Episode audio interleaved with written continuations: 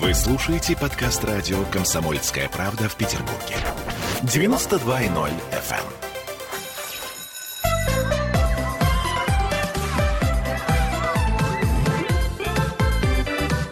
Родительский вопрос. Ну что, поехали. 11 часов 3 минуты в Петербурге, и мы начинаем наш разговор о разговорах. Сегодня О, да. вот так вот мы э, решили сформулировать нашу тему. Итак, как, зачем и о чем разговаривать с ребенком? И вообще, может, не стоит разговаривать. Может быть, есть кто-то более профессиональный, может быть, нанять профессионального переговорщика, а если нам и не хватает сил, времени и желания. Аглая Датышидзе, психотерапевт в нашей студии, и я, Ольга Маркина, и мы в прямом эфире, и если у вас есть какие-то вопросы, то вы можете нам позвонить а, по телефону прямого эфира 655-5005, а так можете писать в трансляции ВКонтакте. И, в общем, будем рады ответить на ваши вопросы. И э, вопрос у меня к вам такой. А вы вообще э, нормально находите контакт с собственным ребенком? И всегда ли вы знаете, о чем говорить?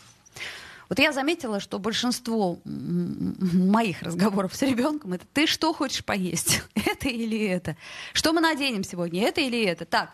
То есть э, они Ну, такие тебя- очень конструктивные. Но у тебя ребенок еще, понимаешь, не такой, который болтающий, не, тот, не в том возрасте. Здравствуйте, во-первых. Я знаю, что есть у Юлии Гиппенрейтер, ну не знаю, конечно же, все знают. У Юлии Гиппенрейтер есть такая книга, которая называется «Как говорить, чтобы дети слушали, как слушать, чтобы дети говорили». Очень хорошая книга, и, в общем-то, там многие вещи сказаны, и там очень много таких примеров, прям примеров. Но вообще я бы разбила по возрастам, но в целом я могу сказать вот что что есть так называемая родительская функция. И как бы нам не хотелось обожествлять эту историю, но родительство — это функция. И мама, и папа — это функция. То есть есть человек, который появился в этот свет. а, Ты его очень-очень любишь, через это тебе легче выполнять свою родительскую роль. Но тем не менее там есть функции. И в частности родителю нужно каким-то образом а, жизнью ребенка управлять. Не в смысле прямо управлять, как там, не знаю, тиран, а управлять таким образом, чтобы а, можно было там что-то ему, как-то его научить, что-то с ним сделать такое. То есть, То есть- мягкий контроль, да? То Ну, есть, тут- с одной стороны, не, не, не полный контроль, но ты же, если ты разговариваешь с ребенком, Ну, то ты понимаешь хотя бы есть круг функции проблем. родительские, там есть функция контейнирования, есть функция направления, есть функция обучения, есть функция контроля, есть функция защиты, есть много-много-много функций в этой вот работе, которая называется родитель. Ну так вот, хороший контакт с ребенком помогает, да, привязанность с ребенком помогает эту функцию выполнять хорошо. Если у тебя плохой контакт с ребенком, если ты как-то к нему подходишь только по делу, а все остальное время не утепляешь, то можно получить такое типа, а ты кто? Вообще, ты вообще кто? Ты ко мне только по делу подошел, я к тебе тоже буду только по делу Как подходить. дела в школе? Денег дай, да, Нормально, дай денег. Вот. А Где ты запачкал куртку? Нормально, извини, дай денег. Да, а если мы говорим про то, как формируется привязанность, то в привязанность входит совместное время, бессмысленное совместное время, совместное бытование, хороводы, обнимашки, ручки, дурацкие разговоры и так далее. И вот, собственно, разговаривать надо и вообще общаться надо с ребенком. Извините, что я такую какую-то простую вещь говорю, как дважды два. Для того, чтобы плотно сформировать привязанность, а есть книга, господи, как вырастить ребенка счастливым а, Жан Ледлов про привязанность. Есть книга «Не упустить своих детей» Гордона Ньюфельда, тоже про привязанность. Ну так вот, если хорошо сформирована привязанность, ты потом через эту привязанность можешь так, знаете, как это самое, вщух, просто головой мотнуть или глазами моргнуть, и ребенок уже понимает. И вот разговоры, они входят вот в формирование этой привязанности. И плюс к тому еще Психика ребенка формируется на основе психики тех взрослых, с которыми он общается. И очень важно, чтобы был какой-то стабильный объект. Стабильный объект, который стабильно может быть, приходить, говорить, отвечать, слушать, контейнировать, не контейнировать, как-то жить, проявлять все эмоции. Ну так вот, разговоры тоже туда входят. Собственно, вот это если коротко. А так можно и по возрастам. Ну, желательно, чтобы это были родители. Ну вот а в этом-то и дело, знаете, а если ты родитель, если ты ребенком, простите, пожалуйста, за слово управляешь, да, направляешь, если ты его воспитываешь, да, а, то важно, чтобы у тебя был хоть какой-то контакт. Это не обязательно разговор. Можно вместе что-то делать молча. Можно вместе танцевать, можно обниматься. Можно просто валяться на диване. Вот как мы валяемся Можно на диване деваться, и можно обнимаемся. смотреть кино вместе, через это кино потом что-то там обсуждать. Мы с дочерью очень любим кино смотреть, да, у нас проектор есть, например, мы там сидим и смотрим, я показываю, и я ей говорю, слушай, а ты вот это смотрела? Она говорит, нет. А она потом говорит, ты это смотрела? Я говорю, нет. И мы показываем друг другу. Иногда бывает так, я показываю ей что-то, а сама не успела посмотреть, а потом через какое-то время она меня сажает и говорит, посмотри, это было хорошо. Например, да. Вот. В общем, короче, Поэтому вопрос про привязанность. И про то, что если у тебя хорошая привязанность, извините, пожалуйста, просто удобнее гораздо воспитывать детей. И разговоры сюда входят. Ну, Разговоры же бывают разные, давайте по возрастам. Ну, допустим, мы возьмем дошкольный возраст. И совершенно разные задачи там а, в разных а, в разных возрастах. Да, если там у тебя до года ребеночек, ты с ним гуляешь и рассказываешь ему все, что угодно, а он на тебя смотрит космическими глазами, и, тебе вообще с ним хорошо, да. И ты можешь, вот смотри, птичка полетела и что-то такое. Ну, конечно, это такой, знаете, радиомама такая, да, как бы мама-мозг такой. Или не мама, да, кто-то еще. Потом, когда ему два, три, четыре, ты ему говоришь, нет, нельзя, сюда, давай, хочешь, смотри, смотри. О, куку, сюда, куку, куку, куку, куку. Вот эта вот история да, такая. Да-да-да. Много историй про границы. И, конечно же, в этом месте а, хороши бабушки, которые уже никуда не спешат, и им уже ничего не надо, они уже что-то в жизни добились, и вот им не надо на работу, и они могут это долго выдерживать. И, конечно же, трех-четырехлетнего ребенка сложно выдержать, потому что ему нужно этого куку, ну, бесконечно. А ты устал на работе, тебе вообще это куку, ну, один-два раза интересно. Поэтому, конечно же, нужна деревня. Деревня, когда есть бабушки, мамы, тети, там какие-то еще люди. И вот эта вот тусовка во дворе, и это, конечно, не просто в городе. И почему, собственно, детей в три года предлагают а, отдать в садик? И не потому, что сложно, хотя и потому, что сложно Нет, и тоже потому бывает. тоже. И потому, конечно, тоже. Но потому что ты уже не можешь этот вот весь мир вмещать, все время быть этим куку и так далее. Вообще невозможно. Что же дальше? А дальше, собственно, начинается этот принцессный возраст, а, нежный возраст, тра-ля-ля, и там вот эти разговоры бесконечные. Кто это, какая девочка? Боже, это принцесса к нам пришла? О, Господи! Мы однажды были с дочерью, уже поздновато для нее были, ей было 9, а в, простите, пожалуйста, в Диснейленде, в Гонконге. Не то чтобы специально в Гонконг я ее повезла для Диснейленда, так получилось. Но, в общем, мы были в Диснейленде. И там, значит, пятилетние девочки, все в костюмах принцессы, все одинаковые. Естественно. Но каждая думает, что она не каждая. И охранники там так к ним на них так смотрит. И принцессы. И вот в этом возрасте, ну, ты разговариваешь с этими принцессами о том, какие они прекрасные.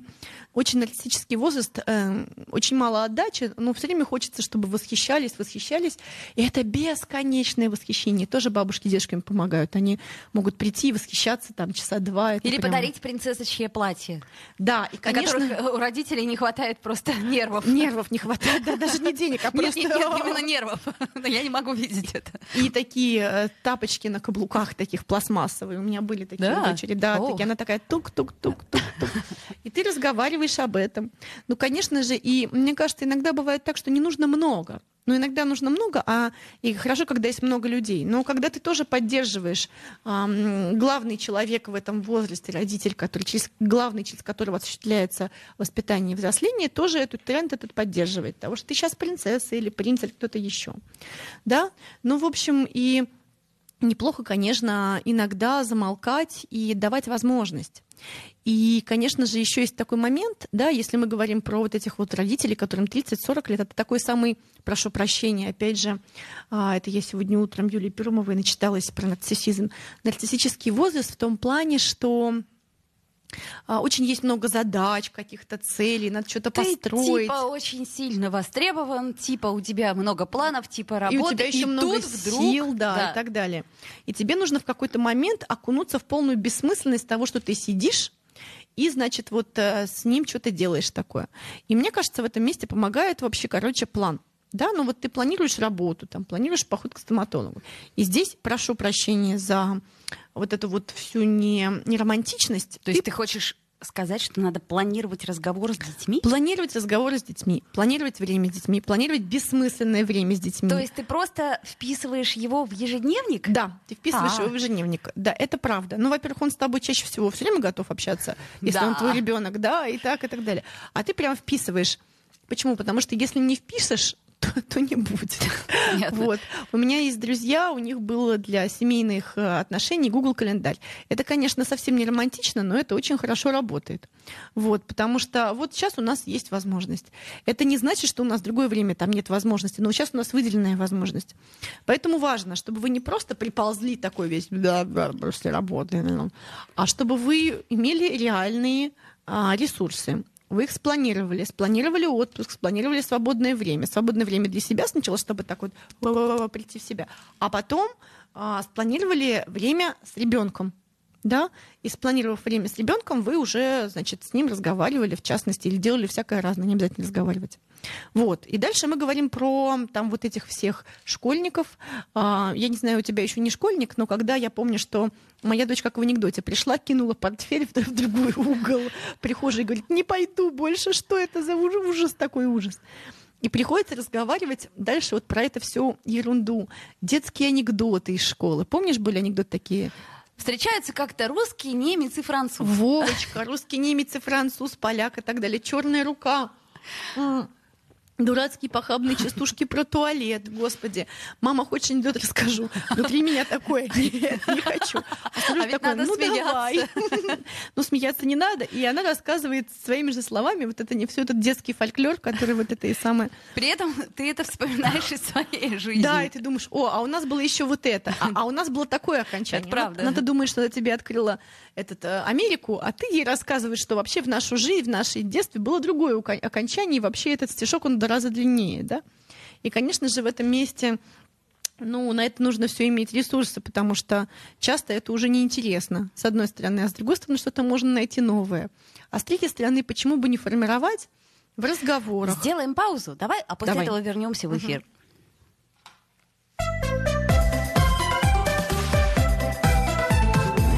Родительский вопрос. Вы слушаете подкаст радио «Комсомольская правда» в Петербурге. 92.0 FM.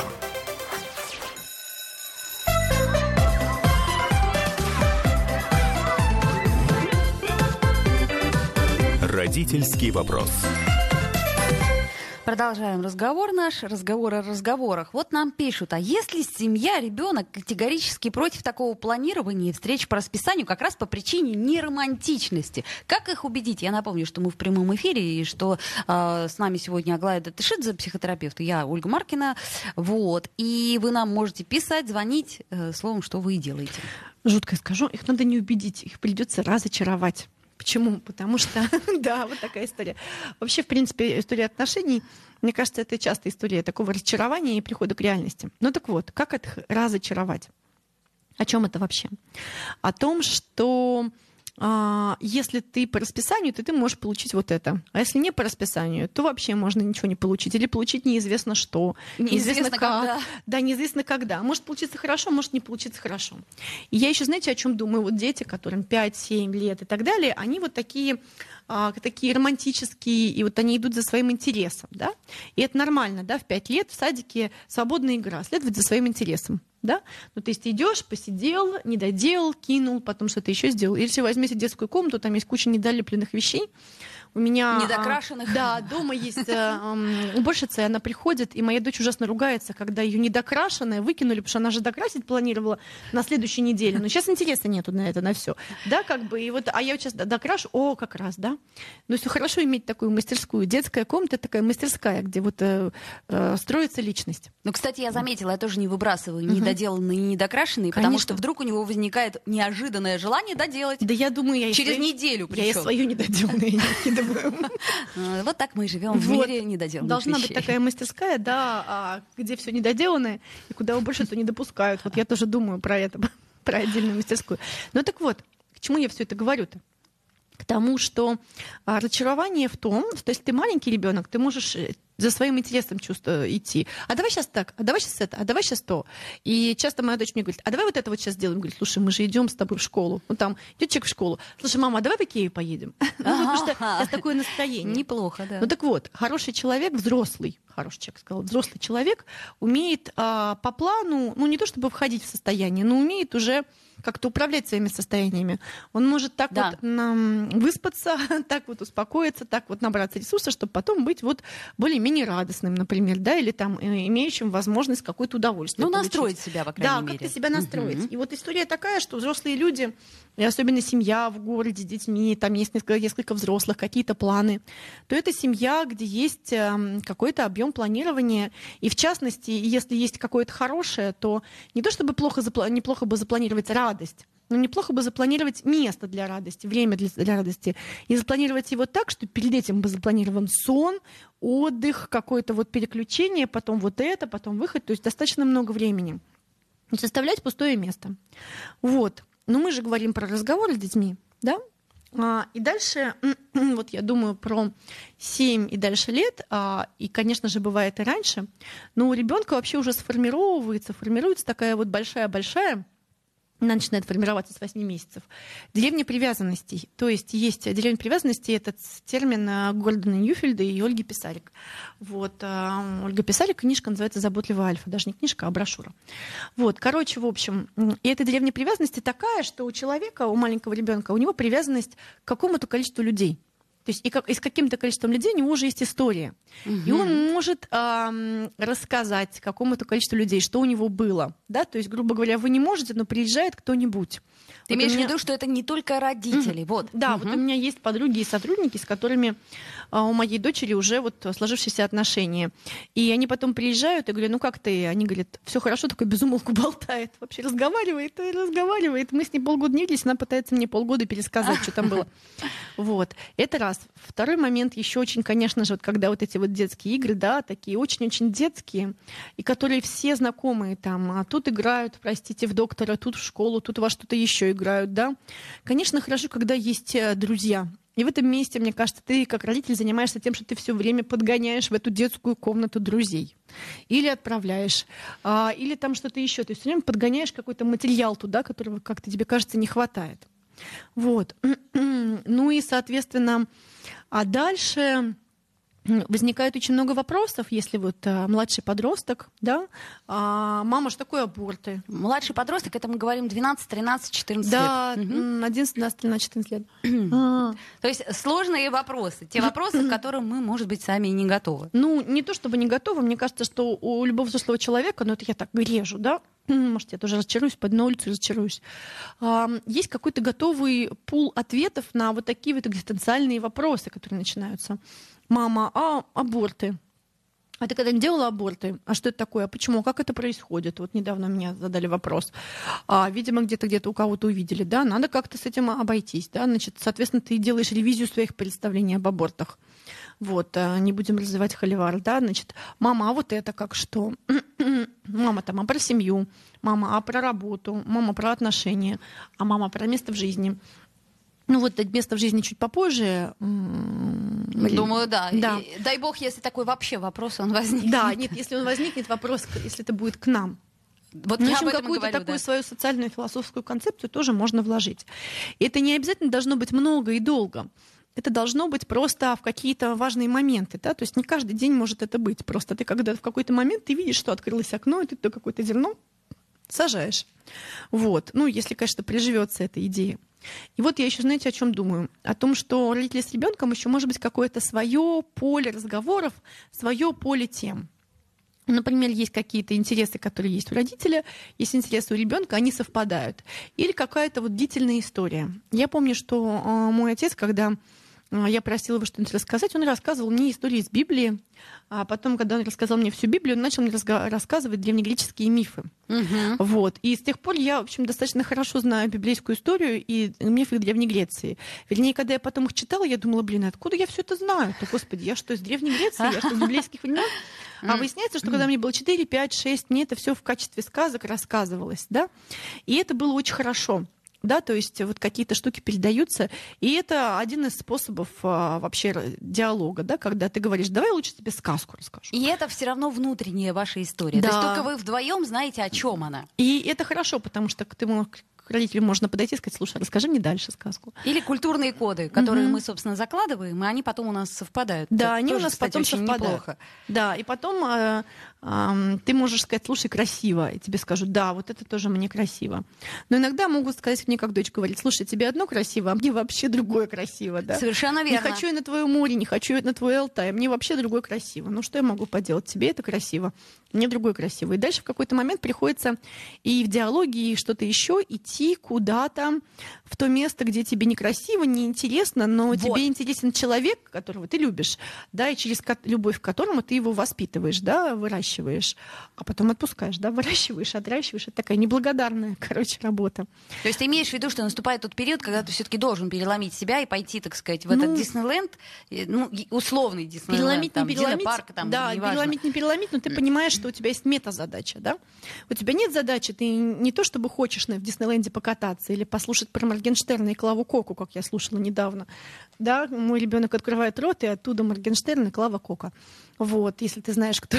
Я знаю, я как-то стараюсь, так сказать. Вот, стараешься соответствовать, да? Мгм. Вот, и, соответственно, всякие разные вещи. Да, и м, ты понимаешь, что твоя метазадача — это быть близким и интересующимся этим ребенком и допускающим, что это вот есть. Ну и, соответственно, ты собираешь ресурсы и в какой-то момент слушаешь, задаешь вопросы. А иногда это бывает такой, «М, Моргенштерн, Мгм. ой, Клава Кока, да. Говорит, Мама, а Моргенштерн сначала встречался с Клавой Кокой. «Мгм, Хорошо. А теперь у него вот это другая жена. Ну, Но что при такое. том, что у тебя нет ответного вопроса, поскольку ну, это не, в- ну, в некотором смысле не входит в круг твоих Ты просто интересов. понимаешь, что на данный момент ребенок формирует какую-то свою реальность и свое представление об этом. И в эту реальность можно подкинуть еще кого-то, кого-то. Ну, вряд ли туда, конечно, Мартин Иден подкинется уже, но можно подкинуть Стинга, например, или кого-нибудь еще. Но там. вдруг зайдет, историю, да? М, Недавно, я знаю, что моя дочь очень любит кино, и я чё-то на примере все. Недавно я купила курс, называется «Как смотреть кино». Ну, чтобы было видно, что вот так, так и так. И мы с ней вместе смотрели курс «Как смотреть кино», чтобы мы потом это кино могли смотреть не просто так, а говорит, смотреть, вот это вот это начало, это экспозиция, это вот сюда, это вот сюда, это такой сюжет, такой сюжет. Хопа, и уже есть возможность другой, другой, другой оптики. То есть важно, чтобы ты еще мог ребенку ну, дать возможность смотреть через другую оптику, да, через более взрослую оптику. То есть это ты должен дать этот э, инструмент, другого варианта нет. Да, и это не оптика, а фигня твой Моргенштерн. Прошу прощения, да, у Моргенштерна. Я Вот. думаю, он простит. Кстати, Моргенштерн это изначально такое орудие, господи, утренняя звезда, это стенобитное орудие вообще, э, это слово. Вот, ну неважно, а важно, что... А, ты Да, утренний перевод свет, имеешь в да, виду? Да, утренний свет, да. Ну, в общем, это я к чему говорю? К тому, что важно, чтобы ты додал какую-то еще оптику. Что есть оптика его детская. О, господи, анекдот про Петю я узнала. Господи, какое вообще? Или там, боже, я узнала об абортах или что-то еще.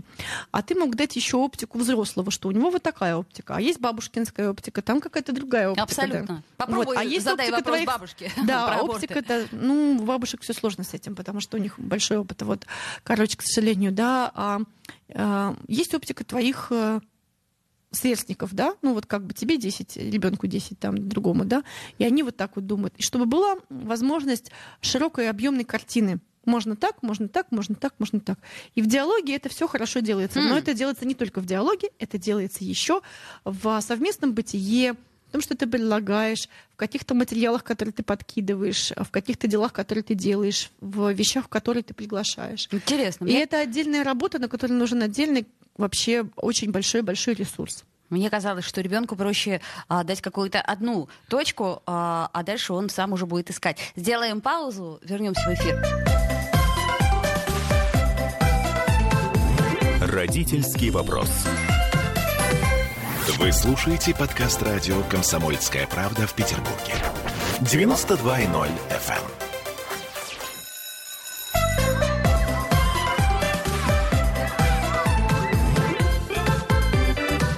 Родительский вопрос.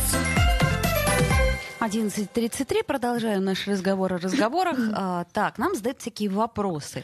Ну вот, например, кстати, нужно ли пытаться стать другом ребенку, пишет Марина. Ну Ну, вот- когда ему уже больше 13-14. Ну вот смотрите, в этом месте как раз, что хочу сказать, как раз вот есть следующий возраст, да, последний, про который я скажу, 13-14. Там это возраст, в котором а, уже нужно формировать от родителя много секретов, да.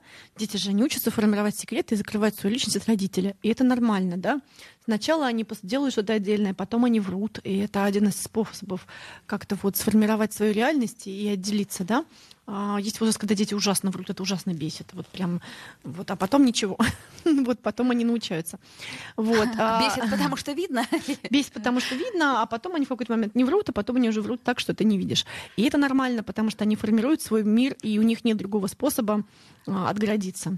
А потом уже есть, у них есть свои э, интересы, свои люди, свои друзья и так далее. В моем понимании хорошо, когда с родителем хорошие отношения. Но в 13-14 лет еще это не повод быть ребенку другом. Надо ему организовать друзей, чтобы были хорошие друзья, другие реальности и так далее, Ну, подожди, он потом подожди. пойдет в жи- по жизни. Подожди, дай договорю. Ну хорошо, давай. И когда у ребенка вот эти вот все подростковые проблемы, там первый секс, первая любовь и так далее, хорошо бы, чтобы он с этим пришел не к родителю. Почему?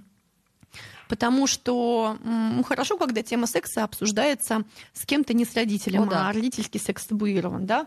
Хорошо, когда есть кто-то еще, и хорошо, когда ты на этого кого-то еще, вот, например, на какой-то преподаватель смотришь и говоришь, спрашиваешь, «М, Марья Сергеевна, а Марья Сергеевне должно быть тоже лет немного. Как там мой, мой Федя нормально? Она говорит, нормально, влюбился, все хорошо, пройдем, нормально. И ты такой, господи, думаешь, ну если что вы мне скажете, она скажет, да, скажу, скажу, все хорошо будет. И, значит, идет дальше с ними вот в эту подростковую историю, и вот так это проходится. Вот. И это грустно, когда приходится хорошо иметь хорошие отношения с ребенком, да. Но это грустно, когда ты единственный друг О, да. ребенка в этом возрасте, потому что неплохо бы иметь социальную среду уже к этому моменту очень-очень плотную, чтобы ребенок мог на, на что опереться. И ты тот человек, от которого нужно отстраиваться, не пристраиваться к нему, а отстраиваться от него. И это твоя задача, да, потому что задача подростка бесить родителя, быть неудобным, быть каким-то, который вот делает все наперекосяк и противоположно и так далее. В антисценарии находится. Это его задача. Это капец, прошу прощения. Неудобно, очень хочется в этот момент к ребенку приблизиться, сказать, ну я же тебе друг, я же тебя люблю, и прилипнуть к нему. А нужно в этом месте стоять, дышать, а, злиться, ругаться внутренним матом и так далее. И это все очень непростая задача родителя. Но если ты ее выживаешь как-то, то у тебя уже такой сформированный, сформированный человечек, наполовину тебе знакомый, наполовину незнакомый, имеющий свои какие-то социальные связи и уходящий от тебя в свою жизнь, и оставляющий тебя в свою жизнь. И тогда в этом моменте возникает вопрос, вот твой ребенок вырос, подросток ушел, где же твоя личная жизнь? Смотри, нам задают вполне логичные вопросы. Как же, э, пишет нам Евгения просвещение, ведь друзья про презервативы не расскажут и про ЗПП, ну, понятно, П. Ну, я думаю, что есть, во-первых, книжки хорошие. Можно сказать про ЗПП, если спросили, да. Существуют какие-то уроки. А, Ну, в общем, короче, можно как-то опосредованно что-то рассказать, вот какой-то хороший материал там и так далее. Про цветы и про бабочек? Вот тебе материал, изучи. Да, Ну, ЗППП и так далее. А, Да, в этом А, ну месте можно что-то сказать, но я бы не углублялась, скорее дала материалы, да, обсудила и так далее, дала бы какие-то просветительские штуки. Вот, которых меня одна- достаточно. Одна знакомая покупает своему ребенку презервативы. Ребенку 17 лет. Почему? Потому что он стесняется пойти в аптеку купить презервативы. Я дико извиняюсь. Мгм. Ну, наверное, у меня еще не было такой проблемы. Я думаю, что я бы создала фонд презервативов где-нибудь в какой-нибудь комнате и сказала, вот это твой, я туда не лезу, вот тебе, пожалуйста, я туда положу их много. Вот. А а вот это мои, чтобы, ну, ребенка же будет еще стесняться их взять. Естественно. Ты же знаешь, да? Да, да, да, да, да. У нас э, Поэтому- вдруг кто узнает, что я взял, это Да, же еще это хуже. значит, что со мной что-то было, а может и не было, никто же не знает. А вдруг я взяла, со мной не было, да. Да, Ну ужас. да, ну ужас. И, конечно, хорошо, когда это все отдельно через что-то, да, там ты даешь деньги. Ну, неплохо бы на самом деле научиться покупать презервативы.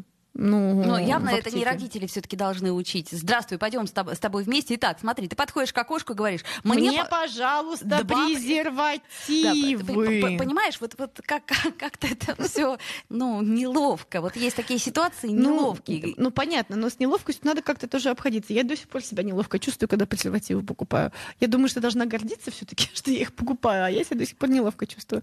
В том-то Вот. и дело. И вообще, давай вот попробуем про сложные темы. Вот есть какие-то вещи, которые либо неловко, либо страшно, либо непонятно, что сказать. Понимаешь, да? Ну вот, например, про смерть. Как, как начать, если ребенок задает, а он, естественно, интересуется, Ну, да? смотри, вопрос про смерть ребенок задает в 4-5 лет. Первый вопрос, когда ребенок осознает, плачет и так далее. Но Но он если осознает на своем уровне. Нет, даже если не сталкивается, он все равно это осознает на своем уровне. 4-5 лет это возраст, когда ребенок встречается со смертью. Ты рассказываешь, что у тебя была история, у тебя умерла бабушка, ты встретилась с ней фактически. Да. Да, я в свое время, когда мне был вот этот возраст, я поняла, что я умру в какой-то момент. Я очень плакала, меня успокаивали. А я плакала из-за того, что у меня родители умрут. Да, конечно. Моя дочь плакала из-за того, что я умру и говорила мне, не умирай, пожалуйста, я буду о тебе очень-очень хорошо заботиться, не умирай, пожалуйста. Мгм. Да, и вот это экзистенциальный вопрос. Но в этом возрасте они встречаются с этим на своем уровне. То есть они встречаются, а потом все равно как-то подзабывают. Или есть та самая иллюзия, есть такая иллюзия в психологии описана, иллюзия Тейлор, что все будет хорошо. На самом деле все хорошо не будет. А это к вопросу о том, что ну, дети как бы вот встречаются с этим, да, насколько могут, а потом вот у них есть иллюзия, что они не помнят об этом, не знают потом об этом. Но в какой-то момент важно разделить их чувства просто и обсудить, и какую-то можно придумать концепцию, у кого есть религиозная концепция, у кого-то еще такая. Ну, конечно же, держать ребенка под водой головой и говорить, нет, мы все умрем, ну, в психологическом смысле, может быть, и не стоит. Ну, а как насчет э, собачек любимых и хомячков, которые, как это сейчас пишут, э, отправились на радугу? Ну, отправились на радугу, на самом деле ты понимаешь, что есть смерть, и вот она такая, и ребенок переживает это все. И важно, чтобы он научился это переживать. И это большая грусть, и ты просто. То есть а... ты не ограждаешь ребенка, ты ну... не врешь ему, не говоришь, что там собачка пошла погулять, и она придет там когда-нибудь. Ну, у нас, у нас было три хомячка, первый пошел погулять, он правда убежал. А, слава богу, да. Но второй умер у бабушки, мы отдали его бабушке, и он там умер. А третий вот умер, по-моему, все-таки на глазах. На глазах, да. Ну и это было то есть э, детская психика, она другая. Она не воспринимает все это. У них не было никакой идеи и ячейки, и картины насчет смерти. Они это воспринимают априори, как оно есть. Поэтому просто вот ты встречаешься с этим и даешь человеку пережить все чувства, которые есть. И можно какие-то придумать свои идеи. Я помню, что когда умерла моя свекровь, Царствие небесное, моя дочь сказала, умерла бабушка, я даже не успела с ней поиграть, сказала она, да, вот ей это важно. И бабушка, теперь мы договорились, что на Луне, и она вот, когда Луна выходит, бабушка смотрит. Мы так договорились. То есть можно какую-то сказочную историю придумать. Ну, а дальше, чем больше возраст ребенка, согласно возрасту ребенка, если он с этим встречается, вы как-то это обрабатываете, да? Если умер кто-то близкий, то это горе. Горе переживается взрослым а, минимум год, ребенком может переживаться два года. То есть если ребенок э, пережил потерю близкого кого-то, с кем у него была привязанность, как и взрослый, он переживает горе. Ему нужно помочь пережить горе, все стадии горя, во-первых. Во-вторых, два года, значит, соответственно, он фоном еще и переживает это горе. И это, ну, а, плата за близкие отношения это на самом деле возможность пережить разрыв, э, горе, потерю, много всяких переживаний, и отношения это всегда риск. А ребенок, он не может расти не через отношения, поэтому он входит в отношения, и там возможны потери. И хорошо, когда кого-то он потерял или что-то он потерял, а другой может как-то утешить, и даже не утешить в смысле воскресить, а просто побыть да? Вы знаете, я не помню это цитата из кого, кажется, из Игоря Погодина, про то, что вот психолог, он а, похож на человека, который сидит рядом с ребенком и подходит к нему и говорит, слушай, что ты делаешь? А ребенок говорит, я жду маму. И вот он сидит с ним, сидит, сидит, а потом вот как-то выясняется, что мама-то и не придет но а, тот, кто с тобой сидит, уже стал тебе близок и поможет помочь тебе это пережить. Вот и здесь, понимаете, то есть э, вот э, есть идея, жду воскрешения, да, жду какое-то чудо, что смерть не случится. И кто-то рядом сидит, сидит, и он, конечно же, эту экзистенциальную данность не предотвратит, да, ничего с ней не сделает, но он как-то может а, побыть с тобой, чтобы тебе было полегче, помягче, и чтобы ты мог как-то найти для себя на данный момент выход. Но со смертью мы встречаемся периодически, систематически. Так или иначе мы с ней встречаемся а, на протяжении нашей жизни. И особенно если у нас есть отношения, много отношений, много близких отношений, то нам придется переживать много потерь тоже. Вот вопрос, смотри, у нас уже полторы минуты остается. Как про религию говорить? Я верующая, хочу, чтобы ребенок тоже в церковь ходил, пишет Ирина. А, но заставлять ругаться на этой почве с ним не хочу. Ну а... вот вы говорите, да, что я верующая, хотела бы, чтобы ты тоже хотел. Но у тебя есть выбор. И вот в этом месте придется встретиться с историей, что может оказаться, что ребенок будет ходить в церковь, а может вариант, что не будет, или может быть потом будет в какое-то свое время, или когда он эм, переживет все вот эти истории отделения от вас, а пока он будет отделяться от вас, он будет в антисценарии, не будет ходить никуда. А потом, когда он вырастет большой, и ему захочется идентифицироваться с вами, возможно, он будет это делать, но возможно, это будет, когда ему будет 40 или 50. видишь, маленького-то ребенка, по идее, почему бы не брать с собой в церковь? Ну а что в этом такого, если ты, предположим, вот воспитан в такой семье, если ты, ну... Ну, взять с собой в церковь какую-то традицию. Если ему это зайдет, то хорошо. Не зайдет, не зайдет. Я помню, что у меня был такой очень большой религиозный период э, в подростковый. Да, Очень-очень прям большой. Мне, да? мне было важно. Да, потом как-то мне стало важно другое. Вот. И я думаю, при уважении к религии, вообще ко всем религиям, что религия, как и все прочее, это тоже инструмент и прекрасный инструмент для того, чтобы встретиться с экзистенциальными данностями. Смерть, бессмысленность, хаос, а, выбор, а, ответственность, смертность, одиночество. Но, по крайней вот. мере, это очень удобно объясняется. Да, и там очень всякие вещи удобно объясняются. И я думаю, что если а, человеку нужна религия, то он к ней придет. Если человеку сейчас не подходит религия, то нет. До встречи! До встречи! Родительский вопрос. Вы слушаете подкаст радио «Комсомольская правда» в Петербурге. 92.0 FM.